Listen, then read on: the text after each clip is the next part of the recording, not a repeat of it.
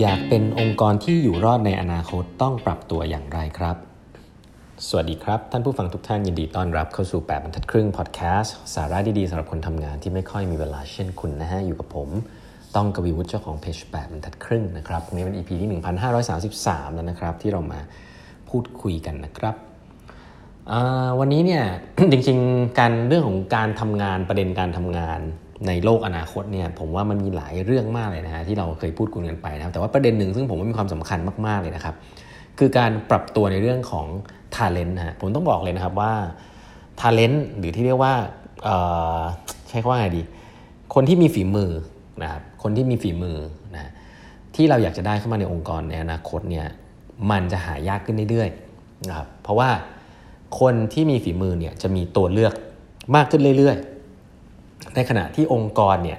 ก็จะมีมากขึ้นเรื่อยๆนะครับเพราะฉะนั้นคนที่มีฝีมือเนี่ยจะมีตัวเลือกมากขึ้นเรื่อยๆนะครับแต่ผมก็รู้สึกว่าคนที่มีฝีมือเนี่ยจะมี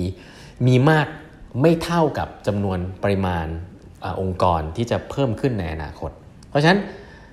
ไอ้สงครามท a l e n t หรือสงครามที่เรียกว่าการแย่งชิงตัวคนที่มีฝีมือเข้ามาทำงานเนี่ยมีความสำคัญมากๆนะครับ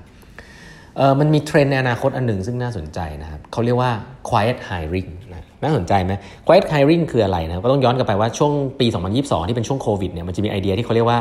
quiet quitting นะช่วงโควิดเนี่ยเขาเรียก quiet quitting คือ คนจะค่อยๆเบิร์นเอาไปแล้วก็ลาออกไปเองนะครับแล้วก็จะเกิดปรากฏการณ์ที่คนไม่อยากกลับมาทำงานและทำงานประจำแล้วนะฮะคือค่อยๆค่อยๆหายออกไปจากระบบการทำงานนะครับในช่วงโควิดคือเบิร์นเอานะฮะแล้วก็รู้สึกว่าไปทำอย่างอื่นดีกว่า ทีนี้ในปลายปี 2022 เนี่ยมันก็มีคอนเซปต์หนึ่งโผล่ขึ้นมาเขาเรียกว่า quiet hiring quiet hiring คืออะไร quiet hiring ก็คือว่าองค์กรเนี่ยสามารถที่จะเริ่มจ้างคน แต่ว่ายังไม่ต้องออกไปจ้างคนข้างนอกก็ได้ แต่ทำยังไงนะครับเริ่มต้นนะครับที่จะสร้าง talent ในองค์กรได้นะเขาบอกว่าจุดเริ่มต้นที่น่าสนใจในองค์กรยุคนี้นะครับถ้าคุณสามารถทำได้นะคือการโฟกัสที่ talent ของคุณเนี่ยในปัจจุบันเนี่ยแหละนะครับ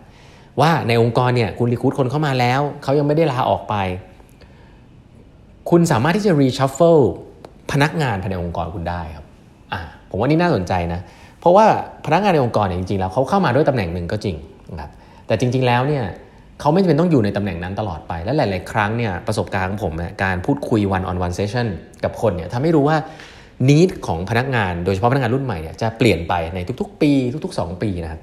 ถ้าองค์กรที่มีขนาดใหญ่มากพอ และมีงานที่น่าสนใจมากพอเนี่ยการที่เรา shuffle คนสับเปลี่ยนคน move คนเนี่ยจะทำให้พนักงานเนี่ย motivate มากขึ้นนะมีแรงจูงใจในการทำงานมากขึ้นนะครับ อันนี้เนี่ยขึ้นอยู่กับเป็น flexibility ความยืดหยุ่นของการบริหารจัดการเลย ซึ่งผมย้ำอีกทีหนึ่งว่าอันนี้เป็นงานที่ทางทีม HR ต้อง propose นะฮะไม่ใช่ว่าทำตาม process เดิมนะครับ เทรนด์นี้เนี่ยเป็นเทรนด์ที่มาแน่ ๆ แล้วก็การ shuffle คนภายในองค์กรเนี่ยจะต้องทำให้เหมือนเป็นเรื่องที่เป็นเรื่องแบบ standard เลยนะครับจะพูดถึงเรื่องของตลาดงานที่ open อยู่ตลอดเวลา ใครอยากจะสมัครตรงไหนก็ได้ แล้วก็ให้หัวหน้าเขารับหรือจะยังไง แล้วก็สร้างเป็น culture ที่ว่าผู้บริหารระดับกลางก็ต้องไม่ห้ามสิ่งนี้นะต้องว่าสิ่งนี้เป็นสิ่งที่ดี เพราะว่าถ้าคุณทำงานไปบริหารงานไปแล้วลูกทีมคุณอยากจะออกจากทีมคุณเนี่ยจริง ๆ คุณไม่ควรห้ามนะมันบอกว่าเขาอยากไปทำอย่างอื่นอย่างที่สองคือคุณบริหารจัดการได้ห่วยนะ แล้วก็มันควรเป็น performance ของผู้บริหารจัดการคนนั้นด้วยนะ เพราะนั้นการที่คอนเซปต์ quiet hiring อันนึงที่เกิดขึ้นแล้วก็คือว่าการ shuffle พนักงานภายในองค์กรเนี่ยควรจะเป็นเรื่องปกตินะไม่ได้เป็นเรื่องของการทำโทษ หรือเป็นการให้บำเหน็จรางวัลนะเป็นเรื่องปกติไม่ใช่เรื่องโปรโมทอันนี้สำคัญนะนี่เขาเรียก quiet hiring นะส่วนการ reskill up skill อะไร อันนี้ก็ว่าไปอีกเรื่องหนึ่งนะครับแล้วก็การที่เราเเมื่อพนักงานเนี่ยมีการที่ลาออกไปนะครับ เราก็เก็บเขาไว้เป็นเขาเรียกว่า alumni network ก็ได้นะ เหมือนสิทธิ์เก่านะสิทธิ์เก่า ซึ่ง m c k คินซี่บริษัทไลน์มีนะ คนที่ลาออกไปก็เป็นสิทธิ์เก่า เราจ้างเขาเป็นกิ๊กอีโคโนมีได้ไหมจ้างเขาเป็น gig worker ไม่ต้องจ้างเขาเป็น full-time ได้ไหมจ้างเป็นพาร์ทไทม์สิ่งเหล่านี้เขาเรียก quiet hiring นะคือมันคอนเซปต์ของการจ้างคนเนี่ยไม่จำเป็นต้องเป็น full-time อีกต่อไปละแล้วผมต้องบอกว่า logic เนี่ยมัน make sense มากกับโลกที่เปลี่ยนแปลงเร็วถูกไหมเราไม่ได้อยากให้ได้พนักงานเป็น fixed cost เนี่ย เราอยากจะให้มัน flexible มากขึ้น อาจจะจ่ายแพงขึ้นบ้างแต่ flexible มากขึ้น เฮ้ย จริง ๆ มัน make sense หลายครั้งที่มันไม่เกิดก็เพราะคอนเซปต์ของ HR ที่ rigid นะครับไม่กล้าเปลี่ยน ซึ่งหลาย ๆ ครั้งก็ต้อง top down มาโดย CEO นะแต่ถ้า HR ที่เก่งต้องเป็นคน propose เรื่องพวกนี้นะอะอันนี้คือเรื่องแรก quiet hiring น่าจะเกิดขึ้นนะถัดไปเนี่ย hybrid flexibility นะครับเมื่อก่อนเนี่ยเขาบอกว่าพนักงานออฟฟิศนะ work from home อะอะไรอย่างนี้ hybrid workplace นี่เรื่องปกติละ อนาคตเขาบอกพนักงานที่อยู่หน้างงานครับที่เราคิดว่าเป็นพนักงานที่แบบ work from home ไม่ได้เช่นพนักงานที่อาจจะสาขาแบงก์พนักงานที่อยู่ในห้างหรืออะไรเงี้ยหรือพนักงานในโรงงานก็ตาม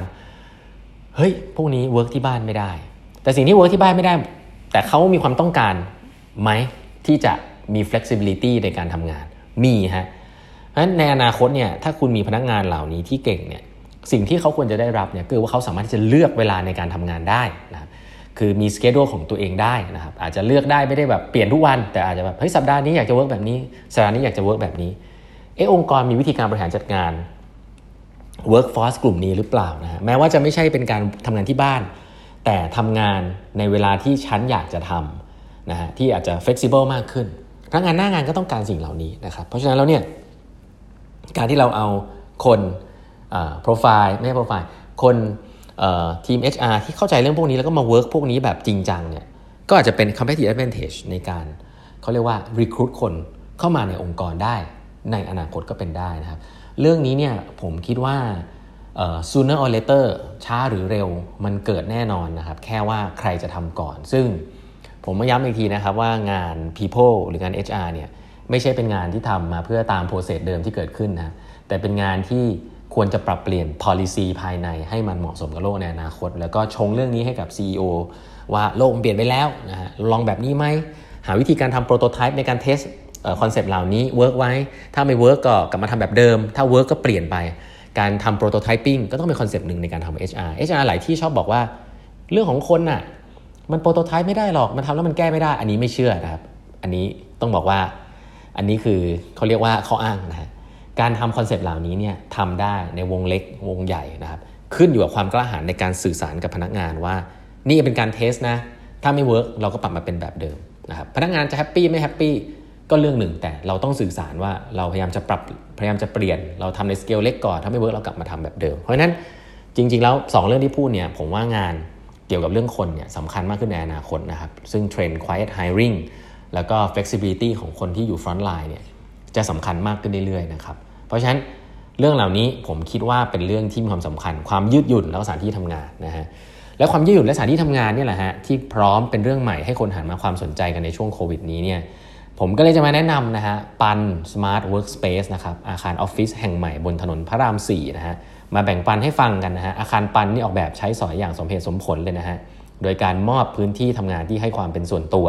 แล้วก็ได้ใช้สอยประโยชน์สูงสุดจากพื้นที่ส่วนรวมนะฮะทำให้ผู้เช่าเนี่ยไม่ต้องเปลืองค่าใช้จ่ายนะฮะนี่สำคัญมาก ออกแบบให้อาคารทุกพื้นที่ใช้ประโยชน์ได้จริงนะฮะวัสดุดีคุ้มค่านะเหมาะกับพนักงานรุ่นใหม่มากๆนะครับแล้วก็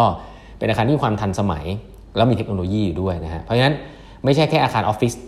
ธรรมดานะครับเป็นพื้นที่รวมออฟฟิศที่ใส่ใจเรื่องพื้นที่และความคุ้มค่าของผู้เช่าจริงๆนะฮะใครที่กำลังมองหาพื้นที่ออฟฟิศไปที่ sales gallery ของอาคาร PUNN ได้เลยนะครับ บอกเลยว่า location ดีมากนะฮะอยู่ติดถนนพระราม 4 ห่าง MRT สถานีคลองเตยเพียง 200 เมตรนะฮะแถมยังมีหลายขนาดให้เลือกอีกด้วยนะครับ นัดหมายได้ที่เบอร์ 026438038 นะครับ วันนี้เวลาหมดแล้วนะฮะฝากกด subscribe ตามทัดครึ่ง podcast นะครับ แล้วเดี๋ยวเราพบใหม่พรุ่งนี้ครับ สวัสดีครับ